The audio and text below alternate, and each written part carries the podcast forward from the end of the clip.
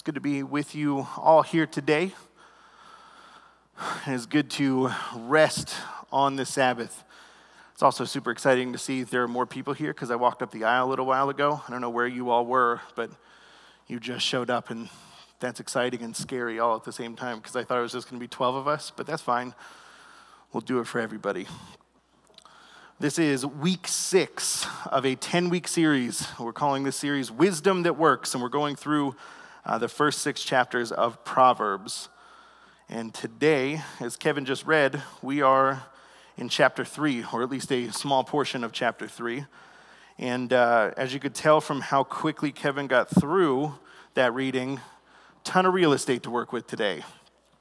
Verses 9 through 12. Yeah. I got to fill 35 minutes. No, it's actually, oddly enough, um, four verses is too much to work with in this case. And so, what I'm going to do is, I'm going to do my best to use the first two verses, verses 9 and verse 10, and I'm going to get us lost in just those two verses. And then, when we're lost, I'm going to use 11 and 12 to get us back out again. Is that fair? Good. Jen thinks it's fair. Matt thinks it's fair. Everyone else, buckle up because this is going to be very unfair to you. Let me start with this. Uh, before we, we really get lost, I'm just going to pause the story very early on. I'm going to recap what, what Kevin just read, um, but I'm going to do it uh, in just the first three words. So, uh, Proverbs chapter 3, verse 9 honor the Lord. Freeze, stop right there. We could spend the next 35 minutes just talking about those three words because those three words are the crux of everything that is going to happen next. And if we don't understand those three words, everything else that follows kind of either gets really simple or you can very quickly discard it because you can be like, oh, honor the Lord with your wealth. Yeah, but I'm poor, so and then he goes on, Solomon here goes to talk about whether or not uh, it's a good idea to take the first fruits of your produce. And you'd be like, yeah, but I'm not a farmer. Skip. And my barns will be filled with plenty. Still not a farmer, Solomon. Double skip. And then my vats will be bursting with non alcoholic grape juice. I love that only some of you laughed at that which either means some of you aren't paying attention or the rest of you really have that like crossed out in your own Bibles so that it says that. He went, yep, he nailed that one. No, you can very quickly just decide none of this is for me. It doesn't apply to me. And if it doesn't apply to me, then move on to the next piece. But unfortunately, Solomon is aiming at all of us. So you can't actually duck or sidestep this one. You're going to have to walk through it. And I'm going to walk you through it as I've read it through uh, the past couple of weeks. And again, we're just going to start with honor the Lord. I don't know what your translations say. Mine say honor. Does anybody have anything else that you can shout out? That first word? Honor? Anybody? honor is good. We'll go with honor. I'm going to change it, but you know, if your version say it, then it means I'm the only person that sees this other side of it. So you're just going to have to trust me or check the internet. Both are good ideas. Just don't stay on the internet for too long because then, you know, Facebook is way more exciting than I usually am. So be careful with that. Uh, I'm going to switch the word. I'm going to actually go back to the Hebrew. I'm going to flip it over and I'm going to read what it says in Hebrew. And the Hebrew word is kabod. You want to try that? That first sound is just right here. I think Danny tried that last week. He kind of brings something up, is how he described it. So let's just try it like one syllable at a time. Just make the sound. Good. Some of you said that and it felt like a threat. Like, is not the same as. So you got the first one. Now that second letter, it's three letters here, is buh. Yeah, you, we have that letter too. And then the last one is a duh. So it's a D. Duh. Now string them together. Good. Some, some of you got it. Some of you are really heightening that first sound. It's chabod, not bud. Chabod. All right? Now, in order to break this down, uh, it turns out I have written about this word five years ago, almost to the day. I did not realize I had written about this until I was studying it. A friend of mine found it, told me that in something I had written, she had read this post, and it made me go back to the post, and I realized, whoa, I am studying the same thing I talked about five years ago today, which is super exciting. So, for those of you who don't remember five years ago, great. This is brand new material. I'm not pulling anything from the past. For those of you who do remember, sorry, I'm going to bring you back five years ago and give you some more Hebrew studies. But chabod, uh, if you put that into an English translation, would be kabod. Try that one. Kabod. You can actually find this word a bunch of different places, but I'm going to draw your attention to 1 Samuel 4. Now, you can go there and you can take a look and make sure I am staying true to Scripture because I'm going to give you a synopsis of 1 Samuel 4 in order to breeze through it because my job is to stay on Proverbs 3. But I have to move to 2 Samuel for, or 1 Samuel to make this make sense. So 1 Samuel chapter 4 starts with a good old fashioned Old Testament section, you know, about war, because God was super into war back then, I guess. It was two warring people. Both of them believed they had God on their side. In this case, it was Israel and the Philistines. And in round one, the Philistines go up against the Israelites. And the one thing you will know is that if you want to imagine this war in real time, imagine the Israelites are like, Yeah, we're ready for war. Does everybody have their sticks? And everybody's like, Yeah, sticks. And then the Philistines were like, Great, we're ready for battle. Does everyone have their guns and their swords? and they were like, hurrah, or, you know, I, I wasn't a soldier, so I don't, whatever, hooah, maybe that was better. Thank you to whatever Marine in this side of the seating arrangement gave me. But sticks versus tanks and swords and guns. And so in round one, Philistines versus the Israelites, who do you think wins? The Philistines, that's right. And what does it cost the Israelites? 4,000 men. So, you know, typical battle. Sticks will never beat the weapons that the Philistines had. And so, Israelites run home and they're like, okay, we got to fix this here in camp. How are we going to how are we going to play it next time? I don't want to lose again. And they said, okay, we've got sticks.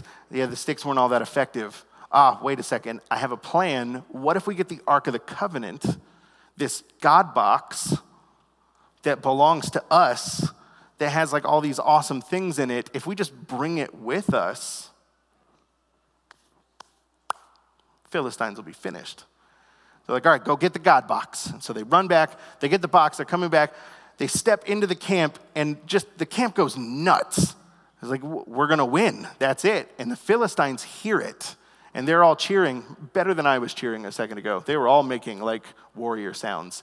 And the Philistines got a little nervous. Like, well, what do we do now? And maybe we should figure out why they're so happy.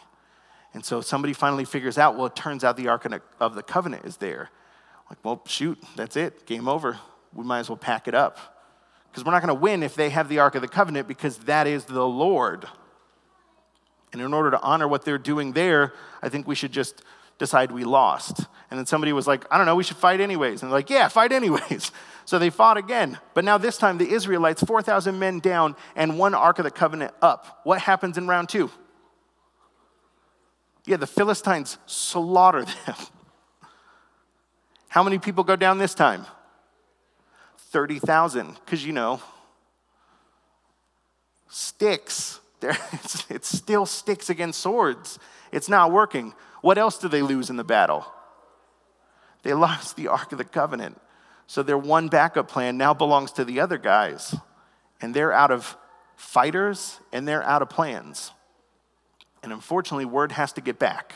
And so now, whoever is left from, you know, 34,000 people down, wander back into town. And there, waiting at the edge of town, is this king. And the king is named Eli. And he gets a report from everything that just happened. He was like, So, end of the day, let's talk about the tally. We won, right? And the guy's like, uh, okay, so um, you remember those 30,000 guys that we, we marched in? He's like, yeah. He's like, yeah, they're gone now.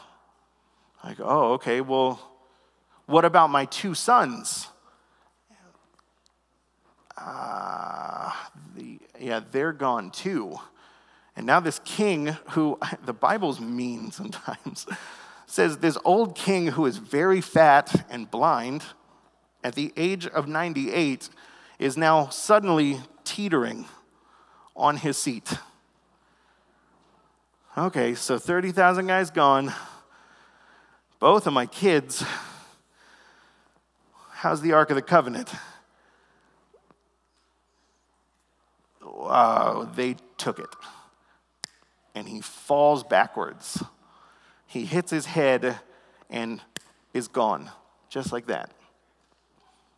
And the order is very interesting here. Uh, you lost 30,000 soldiers. Like, now ah, we can recover from that. Both of your kids. Ooh, sharp tax. That's a sharp tax. What about the God box? No more God box. Boom.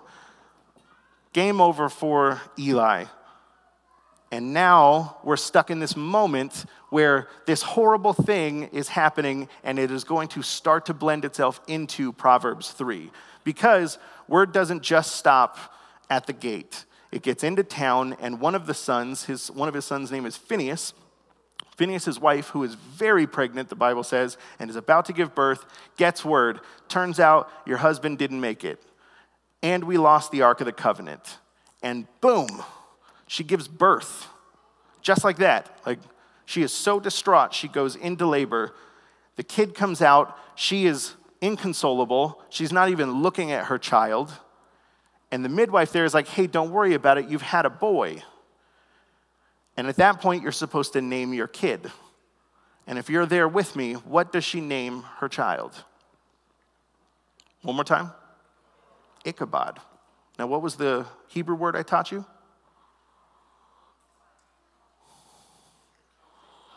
You all forgot the little part. It was your favorite part a minute ago. What happened? The word was chabod. If you take this word here, it's ichabod. Does anybody know what chabod means? It means honor, it means glory. And unfortunately, when you add an I to the start of any Hebrew word, you undo the word that follows it. So in this case, what does Ichabod mean? No glory. There is a newborn baby brought into this world and because of so many awful things going on around this child and the child's family, she names the kid No Glory because God had departed this place. And so you have extremes. You have glory and you have no glory. And those two things somehow come together to help us understand the first three words of Proverbs chapter 3 this idea of what it means to honor the Lord. You have to understand that it is never just, okay, here's your list of things to do. Step one, honor the Lord. Well, yeah, that's easy. Unless, and then all of the contextual elements start to play in. If you were then, if you were there then in 1 Samuel, you would understand you could not give glory to the Lord because the Lord is missing and there is no glory. So, this is now an impossible task. And unfortunately, I have a feeling some of you are existing in that space, mentally, physically, spiritually. Somehow you have lost the glory of God. And so, just to read the first three words before you get into a series of requests that don't have anything to do with you because you're not a farmer and you don't make wine, this one might be your toughest challenge yet. Because the reality is this to glorify, to honor, to worship is to recognize that there is some glory to be given. And for the people, at least in 1 Samuel, that is an impossible. So if glory has departed, then glory cannot be given. 2 Samuel says glory is manifest in an ark that is captured. Proverbs says glory is manifested in you. So if it is missing from you, it means there is something inside of you that was there that is no longer there, and it will make it very difficult for you to give glory to God. But in diving deep into this section, I will not leave you today believing what you may have walked in believing. in that glory really is gone, just like it was in the ark when it was captured by the Philistines, because there are a bunch of proofs within these four verses that speak directly to you no matter where you stand. Because here's my fear some of you are here believing that you are not worthy to give glory, to give worship, to approach God, to speak to God, to exist in God's kingdom. And if that much is true, these four verses are written for you. And you may be at different stages of that. You may be at different poles. There may be people further on one side than the other. No, no, no. I, I definitely feel like I can give glory. Probably not as much as that guy, but like some, definitely some. Or the other side is no, I give glory to God all the time. I'm the best at giving glory. God should probably give me some of it back because I gave him so much. And that's fun. That's fun to be on the other side. And we're going to talk about both of those. So somehow I'm going to sweep the room top to bottom and see where we're at and see what to do with all of those things. Along the way, we're going to have to answer two questions. If there is something about your current status that makes you believe you are not worthy to give God glory because there is no glory within you to give, I have a very basic question. And that question is why? Why? And how in the world did we get to that place? And we're going to answer that. And the second question is how might this belief that there is no glory within you that is worth giving to God, how might this affect your ability to read scripture as a whole? But for today, we're just going to focus on Proverbs 3. But if there's something that's getting in the way, a glitch, kind of like our center screen a little bit earlier, if there's just something that's causing the, the vision to switch up, and I'm seeing pieces and it's not coming through clearly, how will that belief affect your ability to look through Scripture. Let's pray before we really start today. Father God, uh, as we read through these four verses and uh, all these things that we've got ahead of us, we've looked backwards in time, we've read about this idea of what it means to lose you uh, in a battle, to lose you along with our friends, with family members, uh, to have so much death and negativity connected to the lack of your presence. God, we don't want that to be our emotional state right now. We don't want that to be our spiritual future. And we don't want ourselves to sit physically in this moment of despair. And so, God, help us. Walk with us in these next four verses over the next few minutes as we try and understand what it means to be somebody who is called to honor you. It's in your name we pray. Amen. All right, let's get lost. I'm going to start with a premise. So I'm going to keep going a little bit further. The premise here says, Honor the Lord with your substance, at least in my version. What does anybody else have? Wealth? Good. Anything else out there? With everything you own. Wow, Shelly, that is even bigger. We're going like rich young ruler style on that one. What are you reading out of? The message. Fantastic. So Eugene Peterson triples and doubles down on everything else that's out there. It's Honor the Lord, glorify the Lord with your wealth, with your substance, with everything that you own. Now, for a second, here's where one of the things may get in the way, so I'm going to substitute a word as well. So I've already taken the English word, substitute it with the Hebrew word. I'm going to do the same thing here. I'm just going to switch English words here. If you take the word wealth and you replace it with the word value, it might make a tangible change in how we understand this. Because if you read this again, honor the Lord with your value. If you take the word wealth, wealth is typically having an abundance of valuable possessions. Is that fair? Kind of amalgamating all of the definitions. There's an archaic definition which says it's well being. So you honor the Lord with your well being, like who you are in your wellness is an honoring to God. But in this case, if we just take the word value and put it in here, you have this idea of what it means to have value and potentially puts you back into the conversation because what you could do is say, well, I am not rich, therefore I don't have wealth. I don't have an abundance of this thing. And you sidestep the scripture. But if we take value, then we have to hit it head on. Following so far? Good. So we take the idea of value. I'm going to make a claim that you, and it doesn't matter who, I pointed generally in this direction, but you, all of you, have inherent value.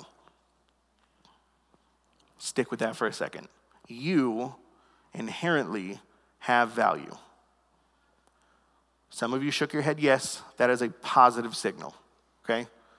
Most of you didn't, and I am taking that as a negative signal, which is good. It means that this was actually a sermon worth writing, potentially.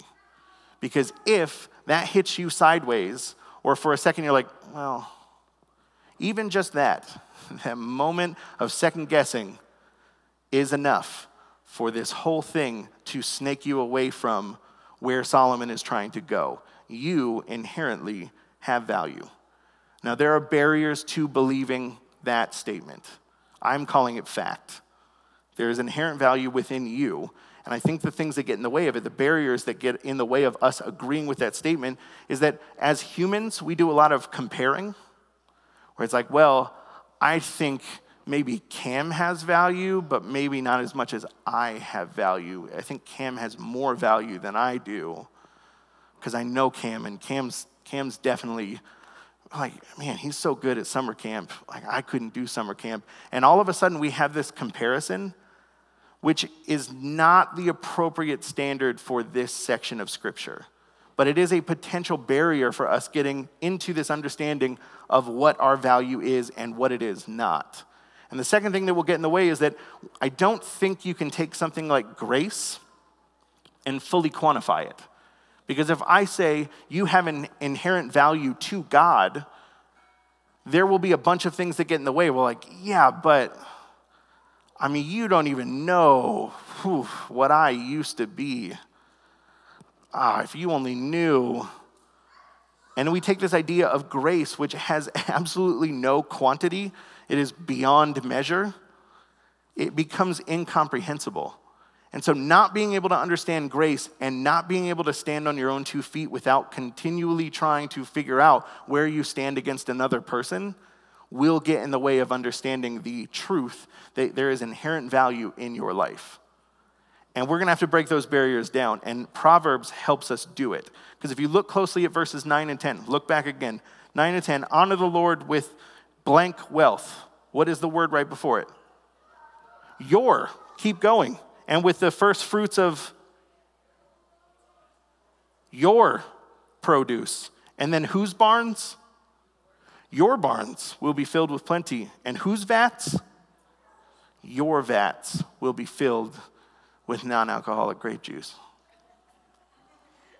Here's the thing you can't hide from this section because it's not actually wealth, it is not actually value, it is your value. So, what do you bring to the table? What is it you are producing? What is the thing that you do that brings inherent value to the world around you? There's no sidestepping because it is deeply personal. And in that moment, you can't actually compare yourself to somebody else. It's what are you producing? Some of you are producing more than other people. Oddly enough, doesn't matter here. It's like a really Americanized version of Christianity. We're like, well, if I do this thing and that person sees it, and maybe maybe I'll feel better about myself, but it actually doesn't matter. Like I'm the associate pastor here, and if I impress the senior pastor, it doesn't actually do anything for God. It's just me trying to impress Jen, which is weird because she can't save me as much as she keeps trying. She's got to work really, really hard. And we sit here and we say, I don't have wealth. I don't have wealth like so and so. And what I produce isn't valuable, or what I produce isn't as valuable as what so and so produces. Here's a harsh reality to compare value to another is to deny the foundation of the gospel. Because let me ask you this very simple question What is the gospel? I, I said it was a simple question. I stand corrected. What is the gospel? Say it again, Matt. Say it louder. It's good news. For who? For who? Yeah, everybody. What is the good news? Yeah, good. Uh, yeah, I added like a little logo to the end. I wish I had my hoodie on while I said it. It's Jesus. Jesus did what? Saved who? To deny the reality that you have value in comparison to somebody else is to deny the foundations of the gospel. Because at a certain point, you either have to admit you are not everybody, and that's weird because you can't be somebody and be nobody and then not be counted with everybody. And if Jesus came for you, except not for you, then you are the only person Jesus can't find, which either makes you amazing or God dumb. And neither one of those are good answers. One of them's worse than the other one. I'll let you pick that one on your own time. If the gospel is the good news that Christ died for your sins for all people, then there are no arguments left to be made that you are not inherently valuable. Denial of humanity, all of humanity's value, is a betrayal of Christian faith and a supreme misunderstanding of the gospel truth. So, we're going to start this section over again, but we're going to do it with a different scope. Because in order to say, honor the Lord with your wealth, with everything that you own, you're going to have to start by believing that anything that you own and everything that you are is inherently valuable. And in place of someone said, or I always heard that, or I was taught when I was growing up, or I just don't think that I'm, or, you know, the things that I have done, or if you knew the person I have been, no longer are welcome in the conversation. Because all of those things either betray the reality of your life and the value within it, or flies in the face of the gospel truth. And neither one of them can stand up for very long. So instead, let's discard it. Let's just get rid of it from the start because the reality is this the proof is coming in all of those places where you have said, I'm not and I haven't and I was taught. All of those things come from unreliable sources and fraudulent intel because none of those things sound like God. Not a single one of them. And sometimes it's hard to tell. And unfortunately, we have an example that appeared this week. It was yesterday, wasn't it? Two days ago. Did anybody get an email from Pastor Jen? Good. Good. No, you didn't. Because if your email said, hey, bro, I need you to do me a favor, give me a call, send me an email. That doesn't sound like Jen. Some of you, sleuths, decided to reply back. Sure, what can I do for you? I have a friend dying of cancer,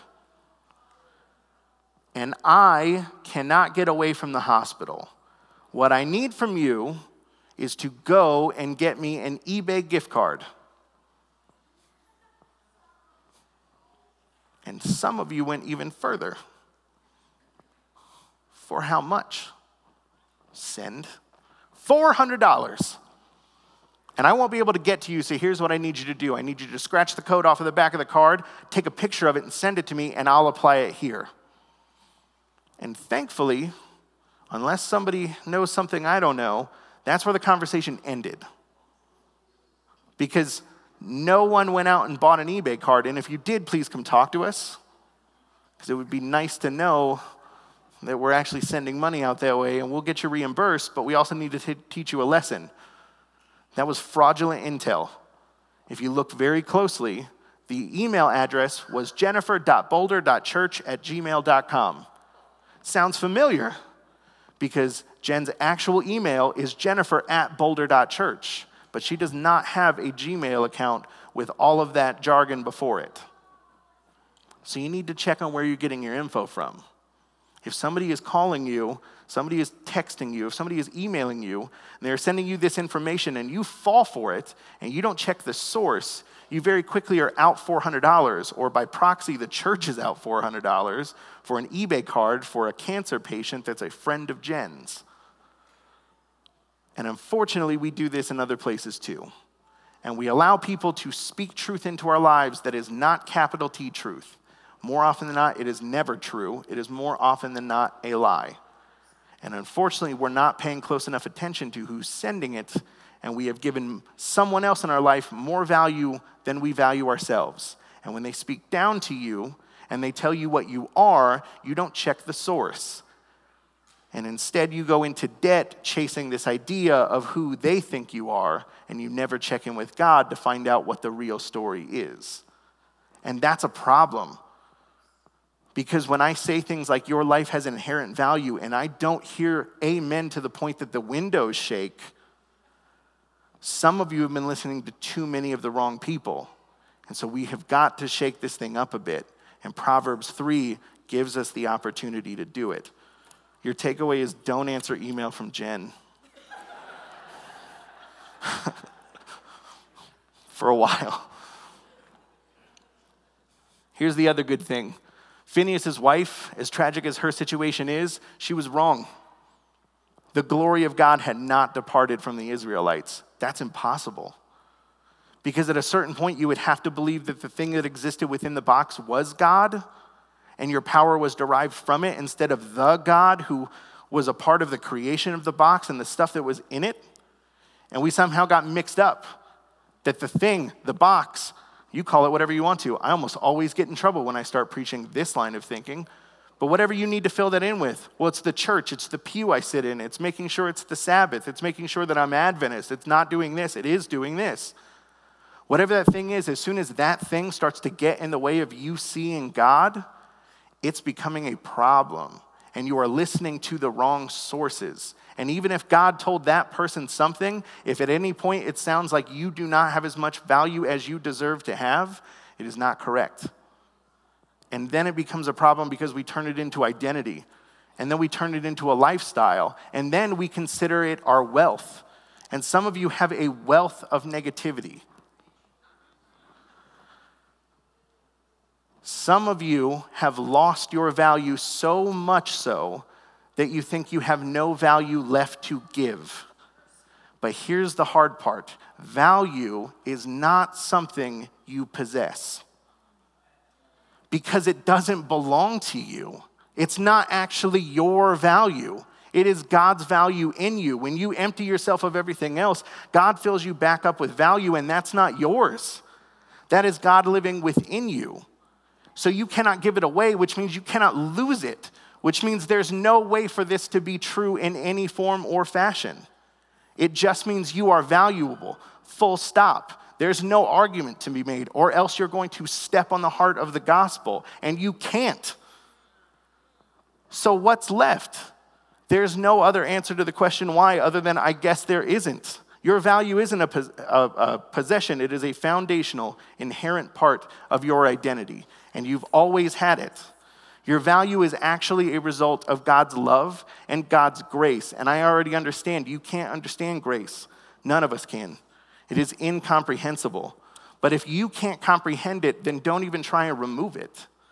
Because you didn't put it there in the first place. You're not strong enough to pick it up, and you can't put it anywhere else because it's yours, given to you by God. So, this is the only thing you can't regift this Christmas. So, stop trying.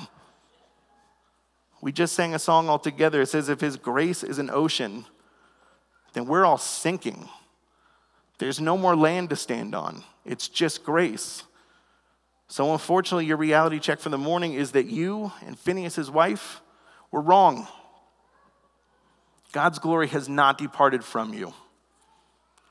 We read in Romans 8, verses 38 and 39, it says, For I am sure that neither death nor life, nor angels, nor rulers, nor things present, nor things to come, nor powers, nor height, nor death, nor anything else in all of creation, which kind of goes back to Shelley's translation from the message. Like, if you didn't catch anything about wealth, I'm just going to put in everything. So you can't think that, like, well, but what about not height, not death, but like in the middle? Like, no. everything. You can't find a point anywhere in the universe. I think Matt said that before. It was like, who is this for? It's not for everybody, it was for the universe, right, Matt? Which means there's nowhere, there's nowhere you can't find grace. Everything else in all of creation will be able to separate from the love of God. You can't run from this. You really can't. You can't deny it. There's nothing to deny. So instead, switch your game up, switch your thinking up. Here's your rebuilding principle. Here's something we can actually build off of. Recognizing or realizing God's presence in your life is crucial to living out the command to honor the Lord. You actually can't do it until you get to this. God is already inside of me. The only way for me to honor the Lord is to take what is already inside of me and give it back to God. And the best part of you, He doesn't need it, which is why you get it back in spades. Give away your first fruits, the best stuff. That always goes to God. And you're thinking, yeah, but that's the best stuff. When I go to market, that's what I want to sell. no, no, no. You don't get it. I don't need it. I don't actually need that value you're giving to me. You're giving it to me to be reminded of where it came from. And I'm going to give it right back and more of it. And you're going to have too much of it because you're not going to understand what to do with it because it's my grace and you still don't believe in as much grace as I have. So, how does this somehow affect our ability not to understand the wisdom in Solomon's chapter here in Proverbs? Without this recognition, you will lose the ability to bring honor to God, and unfortunately, by proxy, you will lose the ability to honor other people. They are, uh, you can't detach them from one another. They are inescapable from one another. To glorify God is demand that you see value in yourself. Demand it. I have to first see value in myself. It's there, go look for it. When you see them in others as recognition of God in you, you must also see other people as having God in them. Here's the tough part.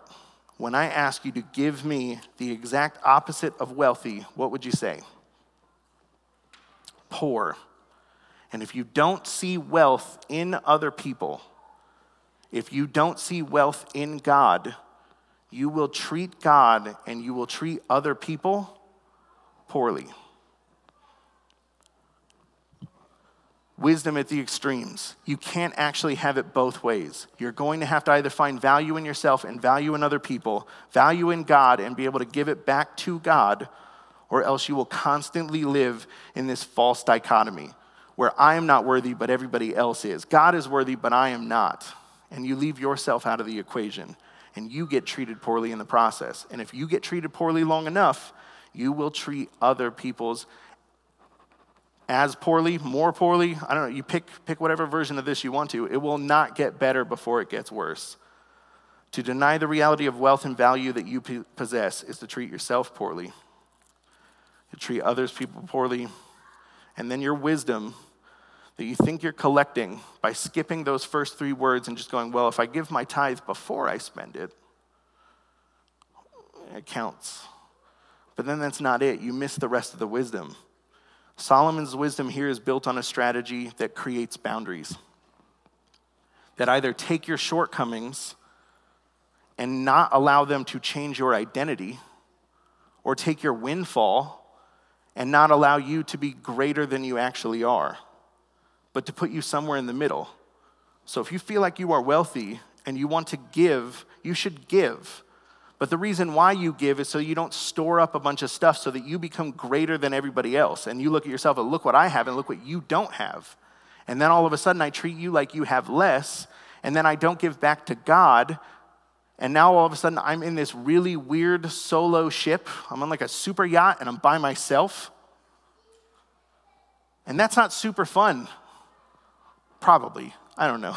Maybe it's fun. Maybe it is. I'm talking like I have any idea of what it's like to be on a super yacht. I don't. I don't. But it must be tough to steer the ship and enjoy the deck and be eating all at the same time when you have isolated yourself so far. And to do the opposite is the same, sitting somewhere in the middle of nowhere in a room devoid of friends or pictures or furniture and just sitting there and realizing, I deserve this because I am nothing. I'm not valuable, and why would anyone spend any time with me, anyways? It's the same problem on both sides of the extreme. So you've got to somehow find something in the middle. You need to reconfigure your status as a child of God, for richer or for poorer. To honor God with your wealth is to recognize that your value is only as large as what you have left when you have given away the first fruits. And you can take that thinking and apply it to a ton of stuff. Take the shepherd who has 99 sheep and loses one, and then he leaves the 99 to find the one. Nobody ever stops to think about the fact that somewhere in between him leaving the 99 and finding the one, he's somehow still a shepherd and has zero sheep. Isn't that awesome? He's still a shepherd, but he has given away everything. I am giving rid of all of that that I have and possess to go find the one thing. The first fruit of my flock needs to be a part of it. And God honors that. And he comes back with the sheep and finds the rest of his flock.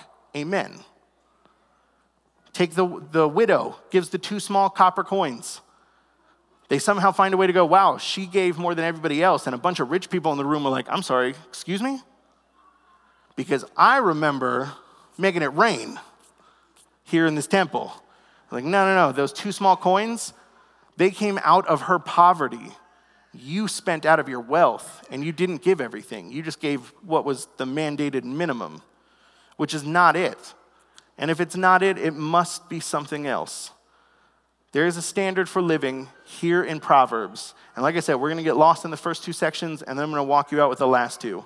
There are a bunch of wisdom points here that have nothing to do with money because we know you're going to blow it. And so does Solomon. Says, My child, do not despise the Lord's discipline or be weary of his reproof, for the Lord reproves the one he loves, as a father delights in the son in whom he loves. Solomon's notice that God disciplines and reproves proves, comma, proves that there are extremes of faith.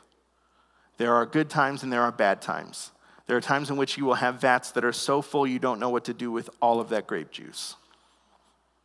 But there are also times for us to take this idea of kabod and turn it into the positive as well. There's no value. My value in the kingdom is non existent, makes you Ichabod in this story. But my, king, my value in the kingdom that is greater than God makes you Ichabod as well, just on the other side.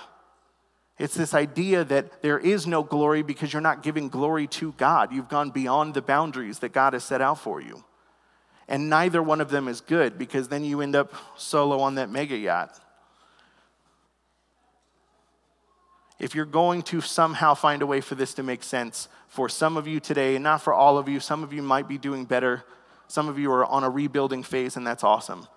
But for anybody who was surprised by this reality today, Anybody who is not quite sure that you still believe what I'm saying, but you're starting to see at least a function of what I'm saying, it is time for a rebuild. And you're going to have to start from the foundation. Because everything you have built on top of this nonsense has turned you into who you are right now. The Lord reproves of the ones he loves, which means there's another inherent truth tucked in here in Proverbs. The glory of God has not departed you, and God still loves you even when you blew it. And that's good. That's a good thing. Because if you somehow find yourself in a moment of spiritual discipline, and in a negative way, not spiritual disciplines like doing things so you don't get in trouble with God, which I don't know if I fully understand that definition, but the other side of you are being disciplined by God spiritually, it means that God hasn't left you, which means the glory of God has not yet departed, which means there's still time. There are still opportunities for this to be adjusted so adjust. Whether it's due to an abundance of your first fruits that you are somehow hoarding and harboring, or it's the effects of drought and famine in your life that is causing you to lose hope as your spirituality drops. Discipline is in order in both cases and on both extremes, and God is here for you in all of them. So if you are feeling disciplined by God, it is a sign that God still loves you. And it is time to rebuild that foundation. And you're going to need to start from the belief that you are valuable. So here are your three things that you can build upon, and this will work for everybody. I can throw this out here because it's scripture, it's not my opinion. Step one the glory of God has not departed. Amen. You are valuable beyond measure. Amen. And nothing can separate you from the love of God. Amen. Not even a bird covered in ravioli whatever extreme you find yourself at today, you are invited to rebuild your life on this brand new foundation. And it's very simple to start. It all begins with glorifying God. Thankfully, He is worthy of praise and worship. And you are valuable enough to bring it to Him. So, what are you waiting for?